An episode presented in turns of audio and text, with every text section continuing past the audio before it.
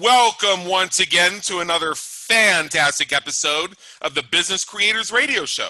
We help business creators like you win at the game of business and marketing so you can thrive from your intersection of your brilliance and your passion and make a difference for your community, market, and audience. Please take a moment visit our website at www.businesscreatorsradioshow.com you will find hundreds of episodes covering a breadth and depth of topics relevant to you as a business creator and links to subscribe via your favorite network so you get fresh episodes delivered straight to you. And now we're going to dive into today's episode. My name is Adam Hommey. I'm your host. I am honored by your wise decision to tune in and invest in yourself today. And we have a treat for you we have a lot of chaos and disruption these days. And, you know, whether you're listening to this now or whether you're listening to it a year from now, even five years from now, and I'm pretty sure that Business Creators Radio Show will still be around by then. We're already one of the longest continuously running podcasts on the air today in the entrepreneurial space. No matter when you're listening to it, chaos and disruption are really a permanent thing. I 20 years ago, somebody told me the only constant is change. And I have found through my many years as an entrepreneur that that is one of the facts that has proven itself to be accurate time and time again. So today, we're going to get into shift shaping, the secrets of shift shapers. And you are going to love our guest. His name is David Saltzman. And I'm going to tell you a little bit about him, and there's a lot to say here. So bear with me and brace yourself for this journey. David Saltzman is a StoryBrand certified guide with more than 35 years of experience creating effective communication across a wide variety of media. As a writer, he spent 21 years a monthly columnist for another of nation, a number of nationwide publications, among them Healthcare Reform, an employer and insurance professional survival guide published by Healthcare Reform magazine. And he's the author of his upcoming book, Secrets of the Shift Shapers. And depending on when you're listening, it may already be out. David may have more information for us on that. We'll find out. Is a broadcaster and media presence. He hosts the weekly Shift Shapers podcast. As much as you love Business Creators Radio Show, check out his too. It's awesome. He has spoken nationally on subjects such as marketing, effective communications, brand strategy, the creation and necessity of strategic partnerships, strategic planning, leadership, and more. He shared the stage with former governor of Florida, Jeb Bush, former United States Secretary of the Treasury, John Snow, NAIC Chairman Kevin McCarty, and other key government and industry influencers. His public service includes president of the National Association of Health Underwriters back in 1996 and 1997. So he's a man with a lot of credentials and a lot of background. He was there even before I became an entrepreneur. He's also served as the chairman of the NAHU, NAHU Education Foundation in 2009 2010. And right between those in 2003, he was honored with the Harold R. Gordon Award for lifetime service. There is so much more I could say. Those are just a few highlights from this man's incredible bio. David Saltzman, come on in. The weather's fine. Well, Adam, I, I got to tell you, I'm I am now thoroughly exhausted just from listening to all of that, much less having to try to live up to it. But thank you for the invitation to be on the program. I appreciate it. Well, let me tell you this. I'm not even sure I'm worthy to be in your presence, and this is my show. And based on what you and I were chatting about before we flipped the live button here, I know you have a lot to share with us, and we're going to get into that. But first, what we like to do here at Business Creators Radio is take a step back and get to know our guests on a personal level. So, David, if you could tell us a little bit about your personal journey and what's brought you to where you are today, serving business creators from your intersection of your brilliance and your passion, making a difference for your community, market, and audience. Well, I'm, you know, I'm a 35 year plus veteran of all kinds of aspects of the insurance business and have learned a lot uh, along the way, mostly what not to do. Um, ran a third party administrator for nine years um, based out of Miami. Have worked for two national carriers and have the scars to prove it. And we'll be glad to show yep. them to you at some point where we're not right. just audio.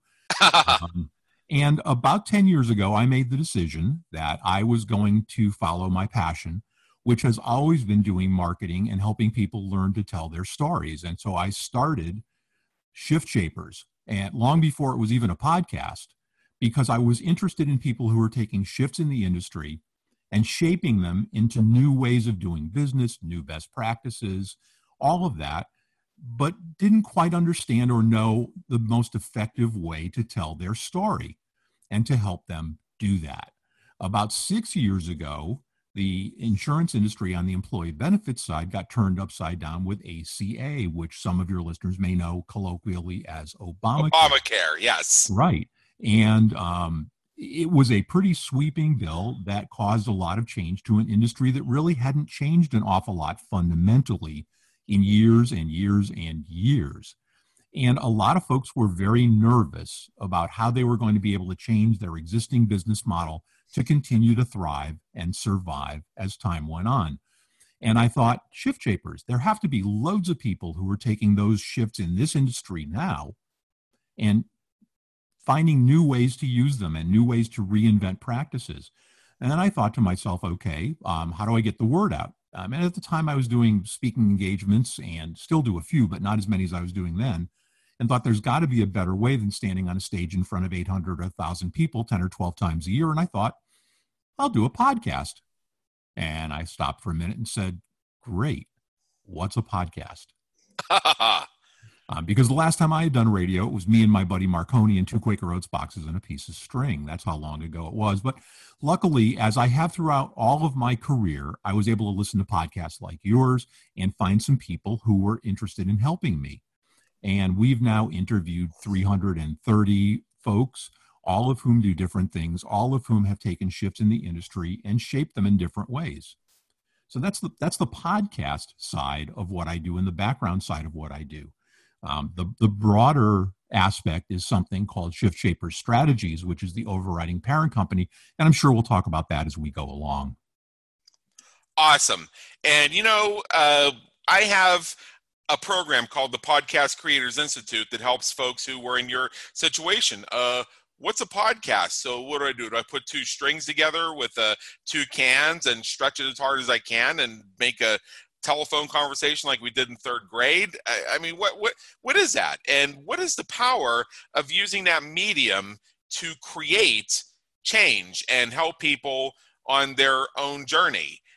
Things come up all the time, and uh, the Affordable Care Act, also known as Obamacare, is one of those things. Hey, I was around when they first announced the thing. I was there for the two years before they passed it, and then they read the bill and all those other jokes you hear about it. And, um, and we keep hearing that it might be repealed and replaced. We never know. Uh, we might get Trump care before this is all over. Eventually, Trump will no longer be in office. There'll be another president. Maybe we'll get a, a health care system named after that president. We don't know. But the important thing is, is that by having the ability to change with the times and look for those silver linings and invest in that silver lining because that is a precious metal, that's where we're going to find our success, in my personal opinion. Well, there's always an upside to everything that happens. And, you know, you were talking earlier about chaos and disruption. If there isn't chaos and disruption, my advice is go create some. Because if you're not disrupting, you're not moving forward.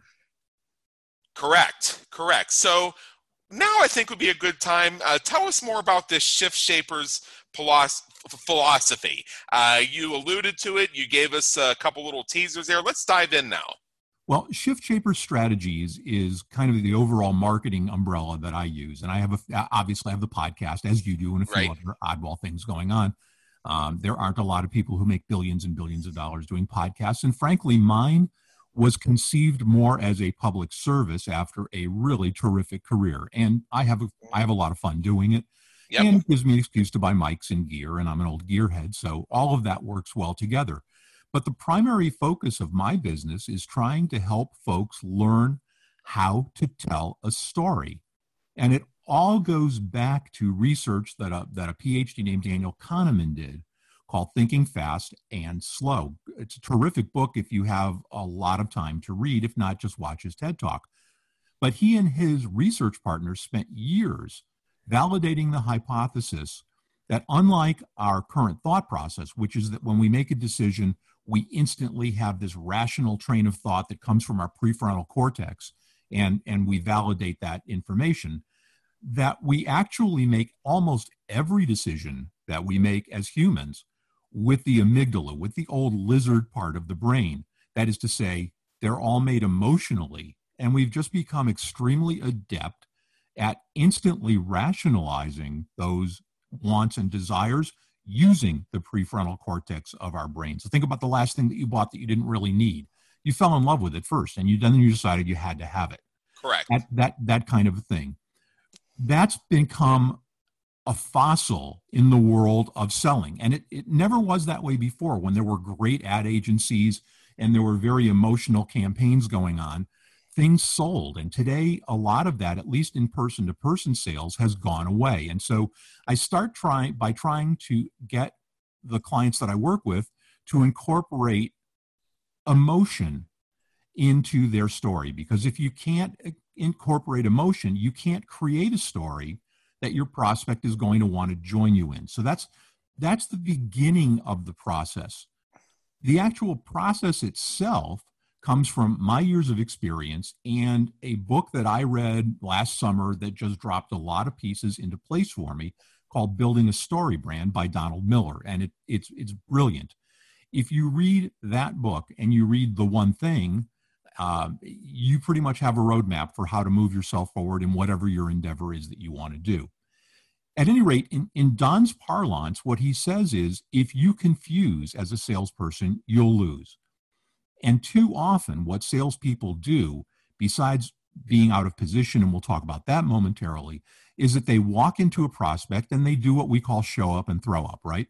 They yep. have all of the answers, they have all of the information, but they've never asked a question and they've never listened. And if you don't do those two things, you can't have a conversation that's going to resonate. So that's the beginning of that. You have to be completely and totally clear. The second problem that folks have, again, in, in the broad employee benefits side of the business and also in the financial advising and retirement planning and all of those things, is that they position themselves incorrectly. By that I mean they go to see a prospect and they ride in on their white horse and they position themselves as the hero of the story. Now, mind you, they're going to see a C suite level person. And in the C suite level person's mind, they're the hero of their story. And the fact of life is that heroes don't hire other heroes. Heroes hire guides. A guide who can show empathy and authority and say, you know what, I've been there before. I understand your problem. I can give you a plan that helps you get where you are.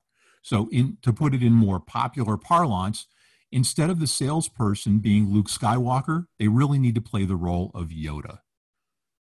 If we can get those two points across, then we can start building what we call a brand script. That's, you know, you raise a very good point. Show up and throw up. I've never heard that expression before. I may end up uh, subconsciously or even consciously repeating it at some time in the future through my travels. And yeah, that is candidly the case. Uh, people do show up and throw up all the time. You know what I thought of when you said that? I thought of this ongoing debate that has been here for as long as I've been in business, which is going on 20 years, and was already a thing when I showed up. Is what's better, long sales copy or short sales copy? I see sometimes There'll be discussion threads on this topic. They pop up all the time to this day.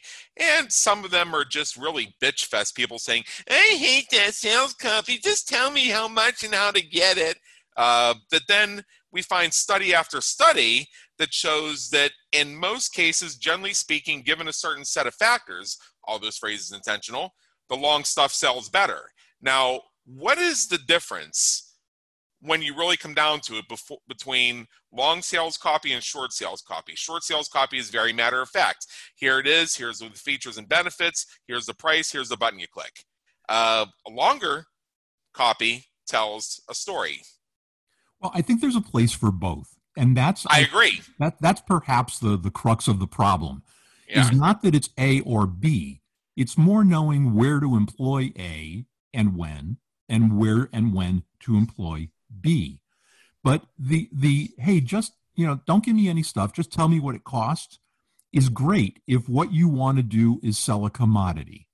If you want to be a hit and run, one term salesperson, and maybe you're in an industry where that's how things are sold, and that's that's the nature of the beast.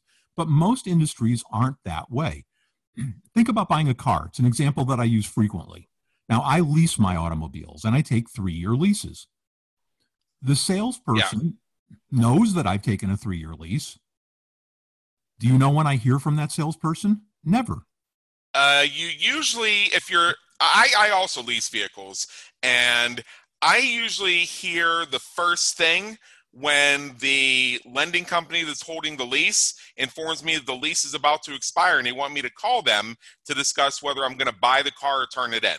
That's usually all I hear. And then when I go to the dealership, they say, oh, oh, oh, oh, yeah, you did lease that car from us three years ago. Well, do you want the same one? You want a different one? Well, I'm I'm I'm going to give a shout out to a to an old friend of mine named Michael Iscaro, who taught me a great lesson. Michael has been with Acura in Georgia forever. Yeah. And um, when I when I did business with Michael, it was like unlike any car leasing experience I'd ever had because I heard from Michael at least twice a year. And before that letter that you just alluded to that got to you from the manufacturer saying, Hey, your lease is up, come in and take advantage of our great deals. I heard from Michael because Michael knew me and we had a relationship. And that's the key to being successful over the long haul in selling. It is building relationships you can have the best widget on God's green earth, but if you don't have the way and, and the tools to deliver and to develop a personal relationship with somebody, you're not going to be the fellow or gal who gets called back. So I think there's a place, back to your original question, I think there's a place for short copy and long copy. Short copy is almost more valuable in branding, which most companies have no need to do. Unless you're a five or a $10 million company, you don't need to do branding. Branding is how people feel about what your service is. What you need to do is yeah. marketing. And so the long and short discussion in marketing comes down to a slogan or a one liner, which is kind of akin to an elevator pitch, but maybe a, a, little bit broader, and the story that you're telling. And so they're two different things and they serve two different purposes in two different places.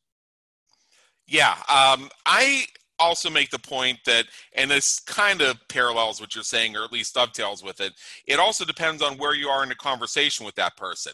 In many cases, if they already know your story, they already know a thing or two about you, they're familiar with the brand, at that point, a lot of the know, like, and trust process has already taken place. So you're at the point where you're now talking business. Now it's a brass tacks conversation about business. All right, here's what we do. Here's how we do it. Here's what you get. Here's how you get started if it's more of a cold lead, somebody who hasn't had a chance to get to know that brand, that's where the story kicks in. That's where, and I gave all those qualifiers that the longer copy can be proven to be more effective. Now, you gave a shout out to a, a car salesperson. Can I do one? Absolutely. Of course I can. It's my show. All right. right. I know okay. that. All right. Yeah, I know a guy. I know a guy. Um, this is a gentleman, a friend of mine I've known for almost as long as I've been in Las Vegas. The man's name is Ronnie Jacobs. I moved to Las Vegas in November 2013. I drove my 2011 Buick Regal, which I write about in my book, all the way across the country, loaded with my computer equipment and my kittens. Uh, I managed to survive. anyway, um, and my cat's sitting right next to me right now, giving me a look of judgment. At any rate, uh, after I was here almost a year, the uh, the Regal's lease was due, and I'm thinking, you know what, I'm going to get another car. So Ronnie at the time worked for a Mazda dealer that also had Buicks. I I, I spoke with him. He said, "All right, man. So you're going to come in tomorrow, and we're going to get you a car." I said, "All right." And I'm thinking, "All right, yeah, I'll come and I'll look at a car tomorrow." I show up at the dealership at the appointed time and that's key. There was an appointed time. I was to be there at one o'clock. And when I'm pulling into the dealership, he's standing out by the curb in front of the door with three cars lined up for me to look at. Uh, he brought me a, he brought me the uh, 2015 Buick Regal. He brought me uh, the smaller version of, the, of that car. I can't remember what the, the one level down was. And then he also put a Mazda 6 Touring Edition in there. And I'm thinking, what's up with the Mazda? So we tried the new Regal. I thought, okay, I could do the same thing.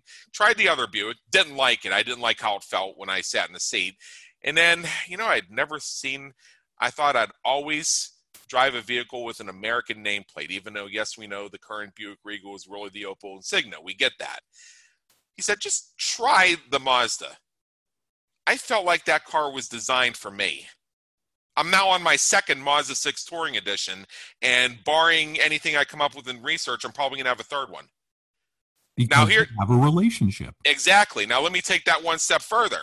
Uh, Ronnie is not in car sales anymore. He's moved on, and the last time I did business with him, which was about a year ago, he was in the moving business, and I was upgrading to a deluxe level apartment in my community. I was in a regular one, and they uh, recommended that I pick up on one of their newly refurbished deluxe models. I'm thinking four years, I get a better view off the balcony, $50 more a month. I'll, I'll do it. That's why I need somebody to pick up and move my stuff. I knew Ronnie worked for a, uh, a, a moving company. I only had to make one call. I was actually already sold. It was it was real, it was actually really easy. I actually um I actually uh, called them and the receptionist answered and I said uh, Ronnie told me to call. He said, "Oh yeah."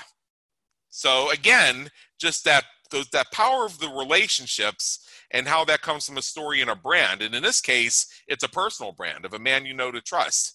It, it is it is immense. It, it is the single biggest differentiator between successful entrepreneurs and entrepreneurs who have really skinny kids. Yeah, yeah, that's that's the case.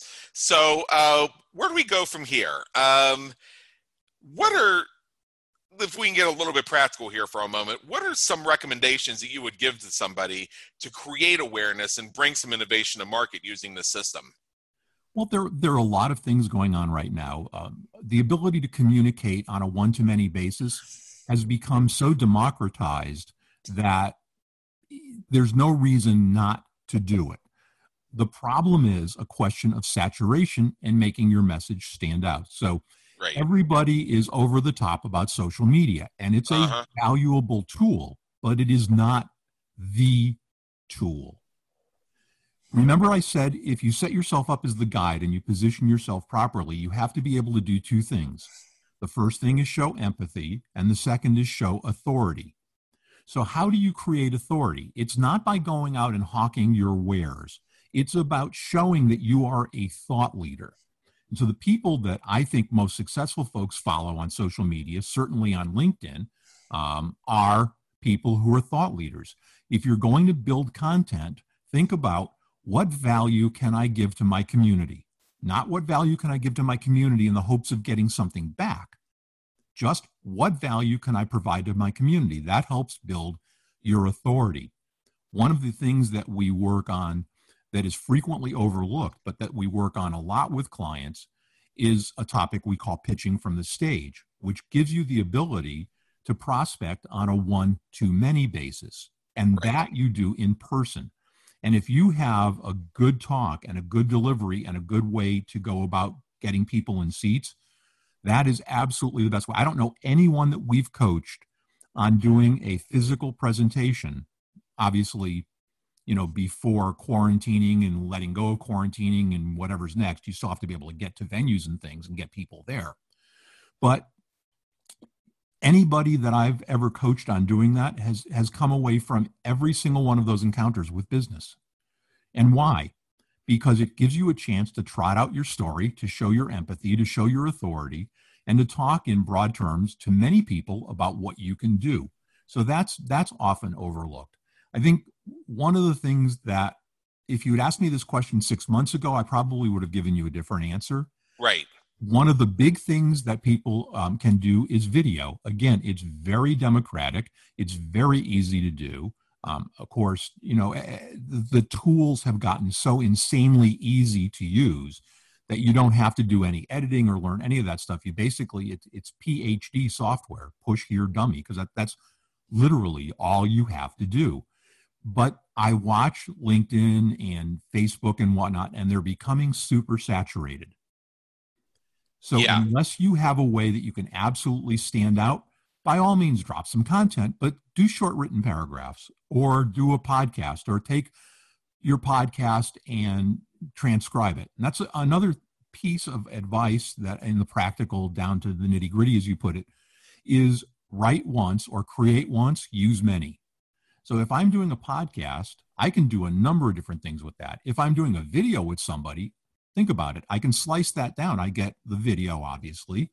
I get the audio, which I can put out separately. I can get the audio transcribed and put that out in written form, or I can take that written form and chunk it into three or four episodes. By the time you're done, you have covered five or six different motifs of being able to deliver useful information, but you've only actually exerted the effort to do it once. Actually, um, it's interesting you bring this up. I have a speaking topic. Uh, it's on a topic. It's on a topic of organic multi-purposing, and I've identified 21 things you can do with one recording. So the mm-hmm. possibilities are truly endless when you really think about it. And you also bring up another point that I shared in my chapter of the International Amazon Bestseller Journeys to Success in Millennial Edition, which is what I call, and it's a very similar phrase to what you use, it means substantially a similar thing the democratization of information dissemination with social media as the guide. Uh, no longer do people with a message, with thoughts, with a mission need to seek permission from gatekeepers to get that word out. You got a camera, you got a Zoom, you got the ability to record audio, uh, you have a social media channel, you have a technology, you push a button, and voila, you're a media outlet. The positive is we get to hear new voices, new thoughts, new opinions, and new points of view. The challenge is, as you said, is saturation and also there's now so much information out there because it can be done without traditional vetting processes. That can be a curse because sometimes you get some far out stuff out there. And it can also be a blessing because now we are not imprisoned by the party line like we used to be. That's all true. And that's part of the reason why entrepreneurs in particular need to have websites that are not the website you might think of as being traditional. They need to have websites that are concise and in one sentence, in the very first frame, make it clear what you do and how you do it. And then maybe have a page behind it talking about your bona fides. Because in today's day and age, just hearing something or seeing it on social media, to your absolutely correct point, is not enough. You then have to go back and figure out the bona fides of this individual that you're listening to, what, if any, their biases are, um, where they come from, what their background is, etc. Uh, but that's, you know, it's interesting. People think websites sell for them. And I, I, I probably give you a, a hypothesis that's pretty unpopular, but I can't point to anybody who's ever said, I made a sale because of my website. I can point to people who say they lost sales because of their website. Yeah. And that's because their websites confuse. Remember earlier I said if you confuse, you'll lose. The, the human brain, Adam, is set up to do two things it's set up to survive and to thrive. And it will only hold so much information at once. And I, I love the stage example that Don Miller does when he talks about his book. He actually has an assistant bring him bowling balls. And he said, now somebody hands you the first bowling ball, you can handle that. You can you can contain that information. The second bowling ball, you know, maybe a little bit more different. The third bowling ball, now you're starting to strain. And by the fourth ball bowling ball, you just say, okay, the heck with it. And all the bowling balls fall to the ground. Yeah. This is why being absolutely concise and clear in your messaging is is the key. And I'll be glad to share my one liner with you. We call Please. them one liners in Story Brand, but they're often two liners. It's really simple. And I'll ask you a question when I get done reading it to you. It says salespeople and organizations lose opportunities because they do not clearly communicate their value. We help them find, clarify, and deliver a message that wins clients, crushes sales goals, and builds their practice. Is there any doubt in your mind what it is that I do? Not a big doubt. No, there you go. How I I mean, it. I mean, your your explanation of it may be more polished than mine, and I've been speaking with you for about 28 minutes at this point. I have the general idea that you help people uh, find their way through chaos and disruption, and I recognize that you do a lot of your work through the power of story. I, all, all the work is the power of story, and yeah. every, every piece of collateral that comes from that, whether it's a leave behind brochure or a marketing campaign or social media posts, they all derive from that story and from the positioning yeah. that, that you need to do. Look, think about any book that you've ever read or a movie that you've ever seen. They all follow the same basic theory, don't they? There's there's a, a main character or a hero, if you prefer the term. Yeah. the hero wants something. Maybe it's to avoid the ninjas throwing little stars. Maybe it's to get the girl. Whatever it happens to be, they want something or they don't want to lose something. And they need a guide. And the guide says, Hey, come with me. I know the back roads. I know how to do this. The guide gives them a plan. They execute the guide's plan and they get what they want in the end. Now, there are loads of different twists and turns on that, but that's basically story brand process. But it's not the process that most entrepreneurs use when they go to talk to somebody. And they confuse the heck out of them, or they just sit there and, and, and lull them into this state of, of intense euphoria and they fall asleep. I mean, it, you can't be compelling if you're doing that. So we help right. them be compelling. Yeah, and uh, and you know what's interesting? I, I meant to mention this earlier, and I'm feeling the intuition to pull it up right now. We earlier discussed long version sales letters versus short version sales letters.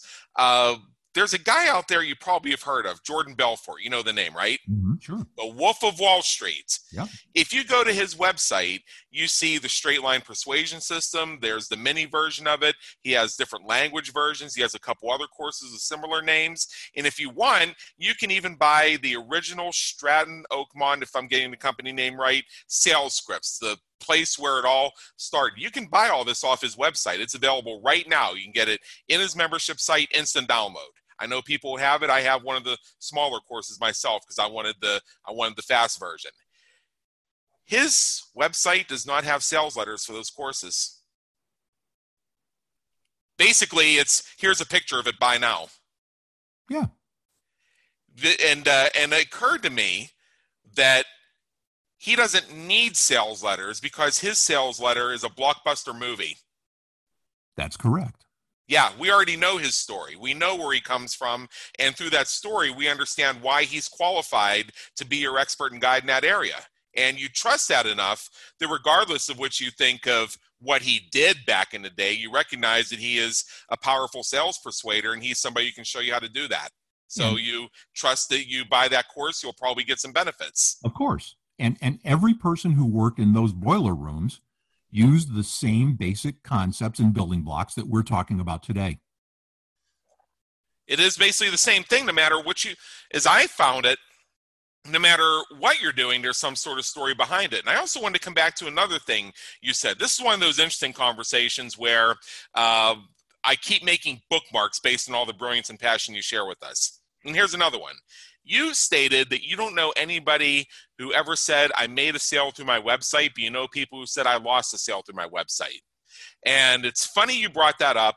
I do know people that say that they made a sale through their website, and I honestly believe that they were flattering their web developers, which is the reason I stopped doing that work. I shut down my web development firm.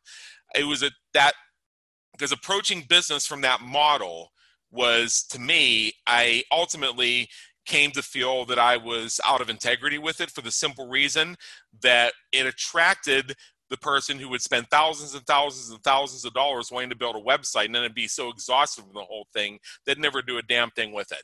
So it's like we're building castles that nobody ever moves into. What fun what fun is that really no not only is there no fun but but basically what you're doing is writing war and peace in longhand on the head of a pin those websites not too many years ago, and, and still some websites today were so thick with information that you couldn't find what you were looking for and what you were interested in. I mean, Forrester does research. I think the newest research is if somebody on the web can't find what they want within eight seconds, they go on to the next website.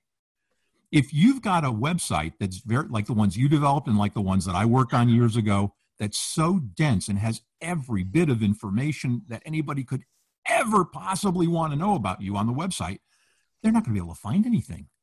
What do they want to know? They want to know that you understand their problem and that you can give them a path to follow to solve the problem. Yeah, you know, um, I'm pulling this up right now. Uh, interesting thing why I pull this up. I uh, I meant to have this uh, link before we got started, but I didn't realize we are going to end up using it. Uh, am I spelling this right? Yes, I am. I'm typing in my own URL and I'm thinking, how the hell do I spell it? But anyway, um, Yeah, funny thing. Yeah, funny thing about podcasting. You're sitting in a really nice studio and you have thousands of dollars equipment in front of you. I'm sitting on my living room couch using my $40 Logitech headset plugged into my laptop. Uh, the motif of the Business Creators Radio Show is yeah, it has kind of a guerrilla feel to it. It's something that anybody can do from anywhere. And that's actually the whole point. I could go all high tech Hollywood if I wanted to. I choose not to because part of my story is I want to inspire you to push a button and just do it. Look, if you want, and, and, I, and I'm and, yeah, and I'm showing, and I'm showing. We've had this show, this damn show on the air for almost seven years, mm-hmm. and we're still kicking it. And I've still not gotten a five thousand dollars studio set up. And look, I'm doing it, I'm, and I'm making money with it. Look, so it, can you. It's all it's all a question of what you want to do. I also do some voiceover work, short form and long form.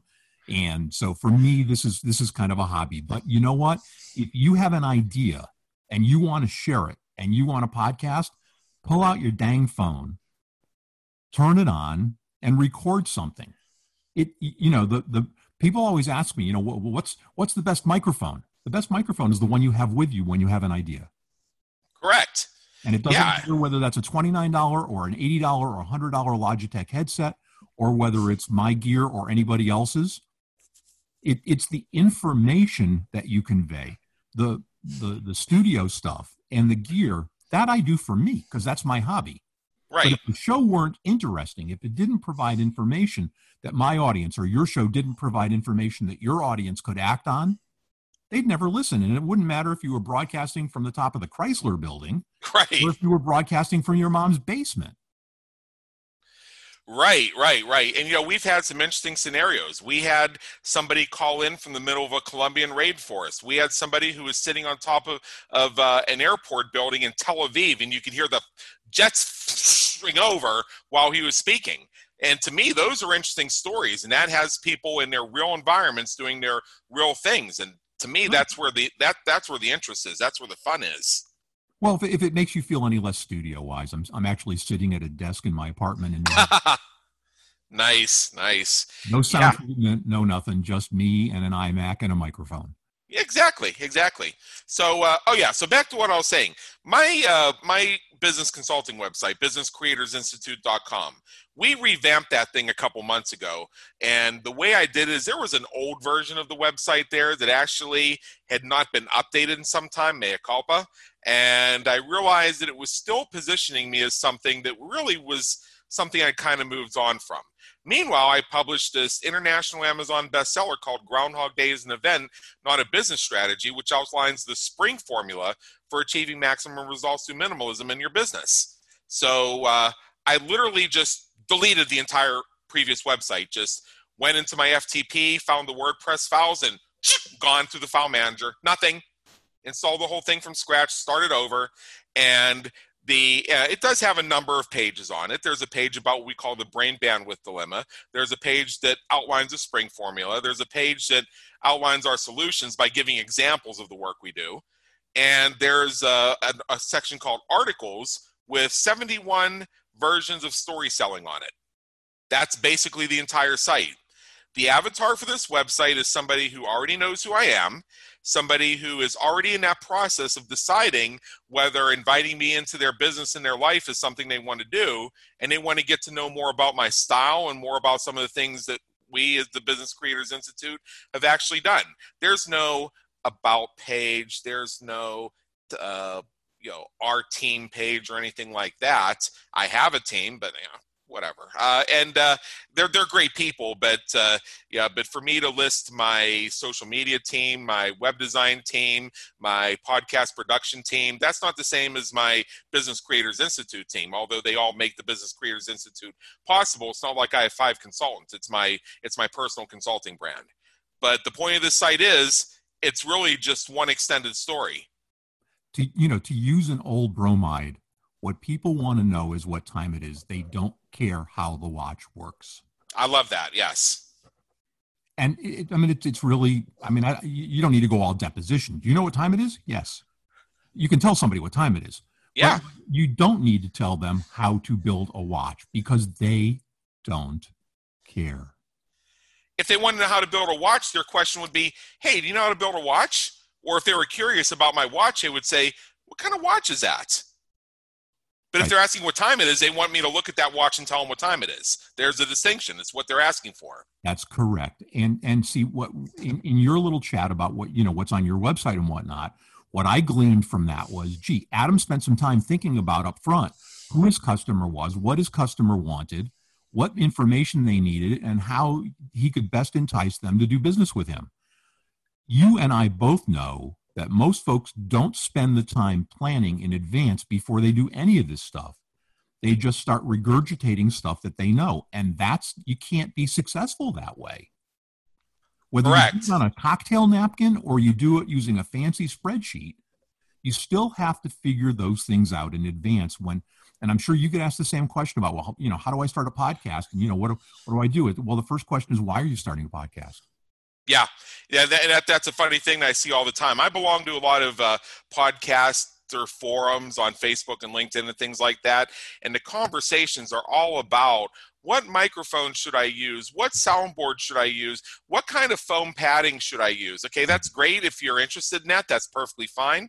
Uh, I saw a post, uh, and this was right at the height of the whole COVID thing when everything was locked down, right around the time uh, those of us with IRS direct deposit starting getting our Trump checks. And uh, like clockwork, I saw in the post, I saw somebody post, I just spent my entire Trump check on all this great gadgety equipment. They listed all the part numbers and everything else. And uh, I went and I checked out his posting history. I looked at his websites and things like that. And I'm thinking, okay, it's great that you got all these gadgets. And you know, if you're a gadget guy, and I know you're, you said you're kind of a gadget guy, that's awesome. But there was still that question: is what's your podcast about? What's your goal? Uh, what's your what's your audience? What is the difference you want to make for your community market and audience? look here here's the deal your gear or your website or whatever are not ever going to get you work what's going to get you work is you and the information that you put out into the universe Yeah. So, Going back, I said, I'm a gearhead, but I do Yeah. that for me. That's my fun. That's my hobby. uh huh. But if if you if if you want to know what kind of microphone, I'm going to another kind of shameless plug. Go if for you it. want to know what kind of microphone that that you want to get, there's a fellow named Mike DelGaudio who's a voice actor, and Mike does a series on YouTube called Booth Junkie. And in a recent episode, he pulled out an iPhone and recorded this little video, the audio for the video using an iPhone. Now, Mike sounds good if he were using a megaphone. But his point is that the best microphone is the one you have. You can always upgrade your gear, but if you can't, as you and I were just talking about, if you can't put content that's meaningful out into the universe Mhm. in a way that your audience responds to, it doesn't matter whether you're using a $3,000 ribbon microphone or whether you're using those two Quaker Oats boxes and a piece of string. Yeah. That's that's that's the fact. And in my podcast creators institute cur- curriculum, I give the example of yeah, you could record this on your smartphone. I do add the recommendation: use a lavalier mic and have your la- lavalier mic and uh, use earbud he- headphones. The reason being is simply in case the speakerphone function ends up echoing, you don't want to hear the guest echoing back on themselves. So it's just a fail safe for that. But to your point, yeah, you can pick up your device and a lot of the times that echoing thing won't happen. I just recommend that stuff again as a fail safe in case it does, so you don't have to, you know, end up with a crappy raw product. But a lot of the time, you really can just turn your phone on, record something if you're doing a solo. If you're doing an interview, you can do the conversation, and there you have it. You don't need uh, Hollywood production to get that done. No, it's it's it's it's exactly the same thing that we started talking about, isn't it, Adam? It, it, Yeah. It's all about the story that you're telling and the value that you're putting out into the universe. Yeah, um, I and I and another piece of advice I give to people uh, through that course is, you know, if you uh, if you don't want to necessarily get into that Hollywood studio stuff because you just don't want to, or it's more you know it's more expensive you can undertake at this time, whatever reason or whatever, you know. Uh, one theme you can use is you can do a from the field format where you're moving around and every time you do an episode you're doing it for somewhere else you're actually out in the field and that in itself creates a story Of course it does. But again, The question that you tell your people to ask, and the question I tell my folks, my clients to ask is, why are you doing this? What is the information that you're putting out in the universe, and how is it valuable to your audience? Folks, exactly. Folks don't do that. They just go, okay, cool. I can be a radio star. I can be on video and, and be on Facebook, and that's really cool. And if you think that's cool, God bless you. If you want to build a business, cool is not the thing you want to go for first. Right. I'm with you on that. Now we have about uh, a little over 10 minutes left. I know time is really flying when you have fun. And there's another area that I really want to get into here. Uh, you know, we have these things like boundaries and the way it's been and the way it works. So my question to you, David, is how can creative disruption like you share allow us to work within existing infrastructures and industry? Well, the, the original phrase that Alfred Schumpeter came up with around the turn of the century wasn't creative disruption. That was Clayton Christensen's term. His term was creative destruction. And I would argue that, and I don't mean that in a blow things up kind of a way, but but sometimes, as Buckminster Fuller said, the, the best way to go out and bring a new idea out is to is to create an idea that makes the old way obsolete.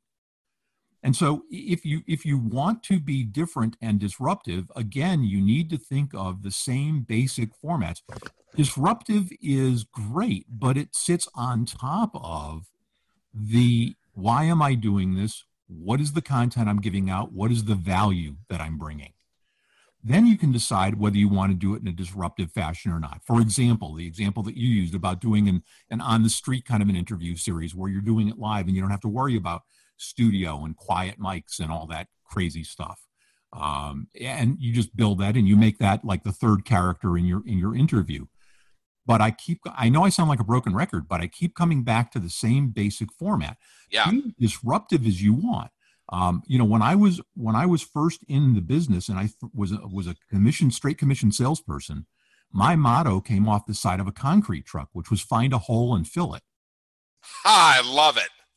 And I mean, that's you can be disruptive, but you, you got to put food on the table first. A lot of people are disruptive, I think, simply for the process of being disruptive. If you can be disruptive in a way that brings value, then you've got the world by the tail. But if you're just being disruptive to be disruptive, eh, it's kind of an ego play, I think, for for a lot of people. It's kind of a hey, look at me thing.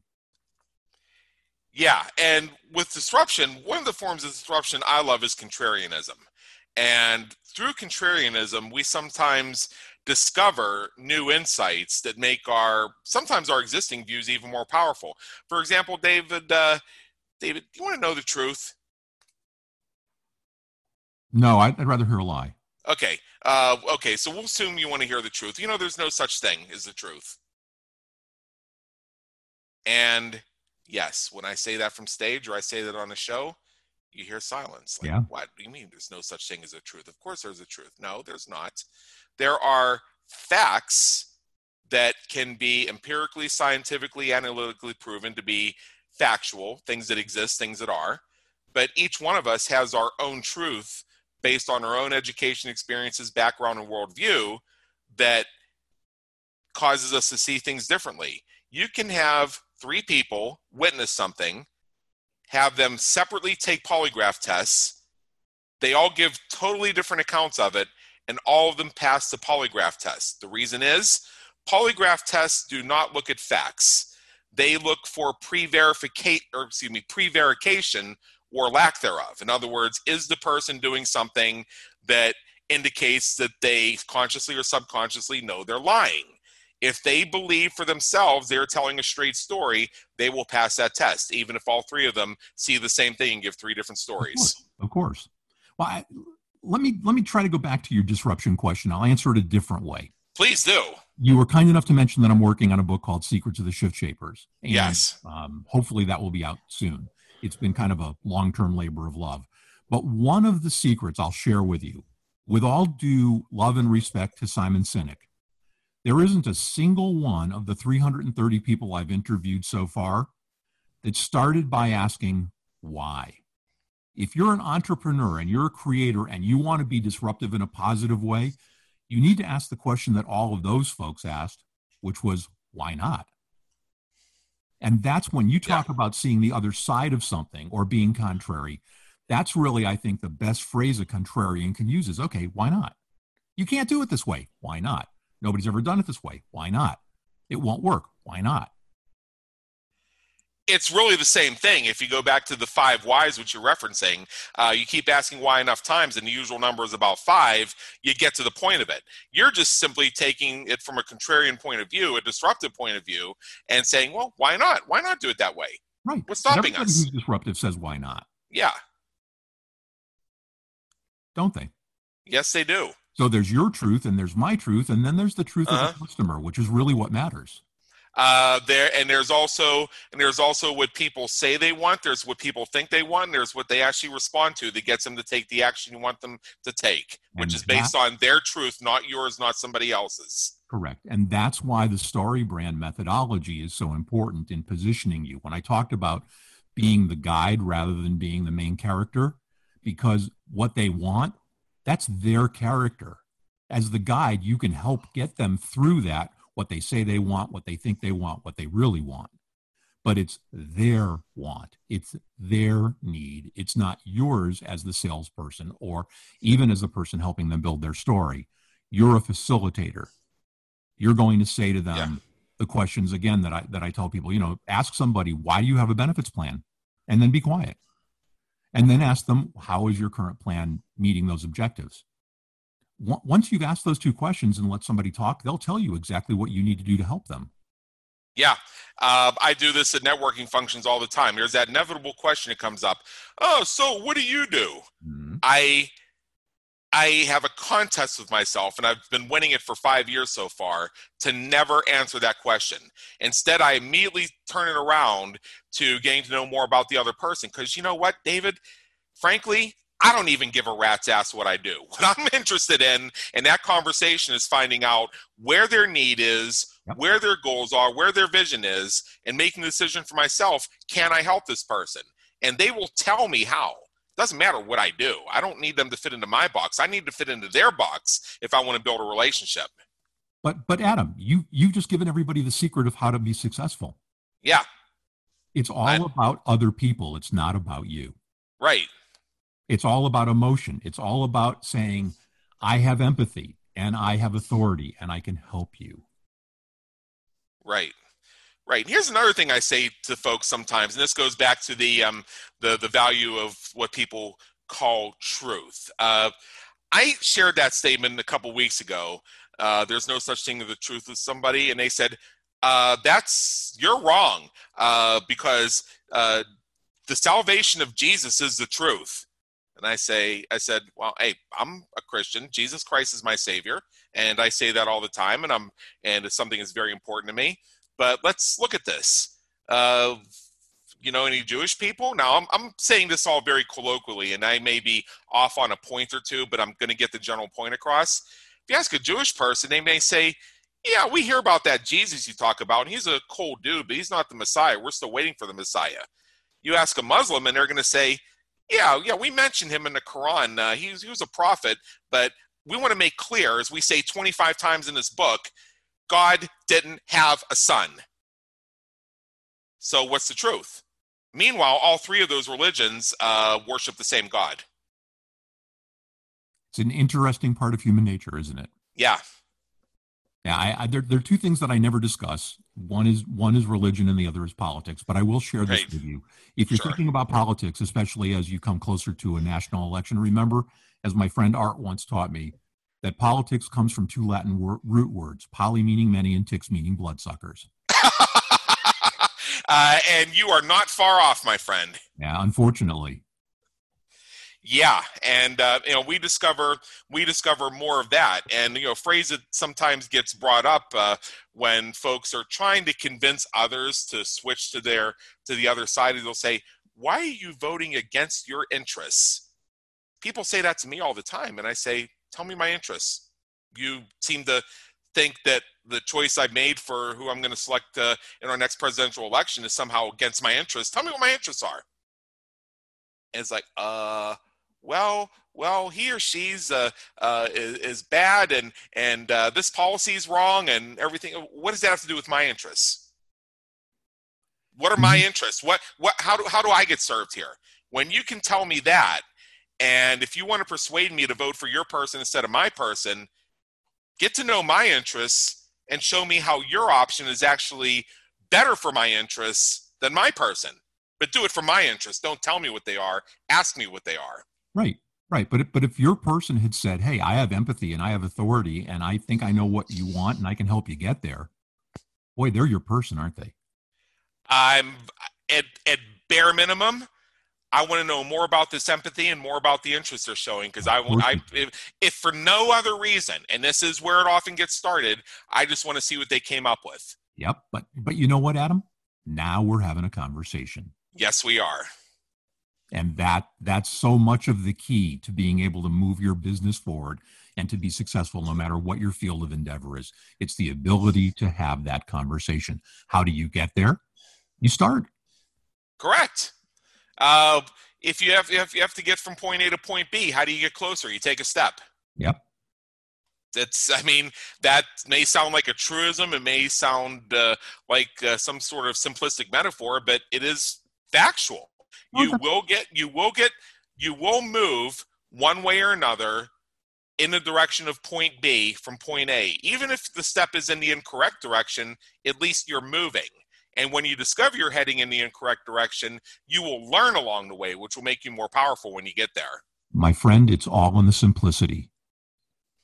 If yes. You, if, if, if, as Einstein said, if you can't explain something simply, you don't understand it well enough in my entire career, the best compliment anyone could ever pay me, especially when I was selling, was boy, you know, I've had that explained to me a dozen times before, and I've never understood it until today.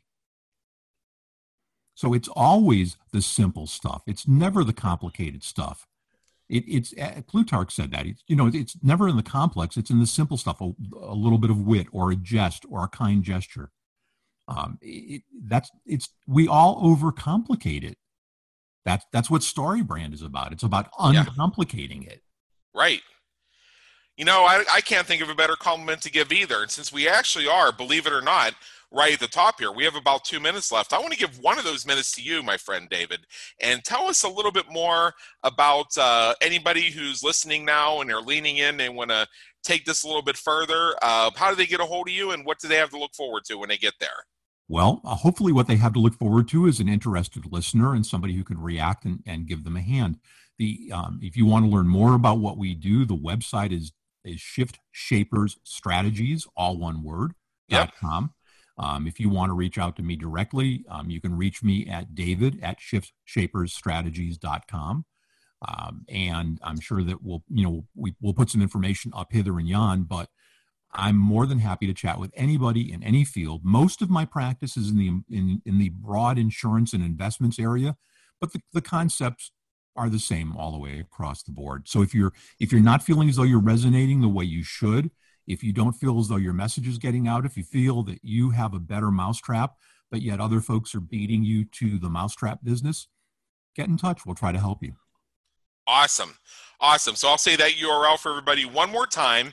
That's shift shapers shiftshapersstrategies.com. So you can go to David's profile on businesscreatorsradioshow.com. You'll see the link to it. And be aware there are two S's there shiftshapersstrategies.com, and you'll get there. All right. So, uh, David Saltzman, thank you so much for being with us today and showing us some of these secrets of shift shapers. It has been an honor and believe me, an education. Adam, thank you so much for inviting me. I appreciate it. You bet. And we trust that all of our listeners, you've enjoyed today's episode of the Business Creators Radio Show. Check out our previous and our upcoming episodes on our website at, once again, www.businesscreatorsradioshow.com. While you're there, be sure to subscribe via your favorite network so you get fresh episodes delivered straight to you. Until next time, have a great day. Take care.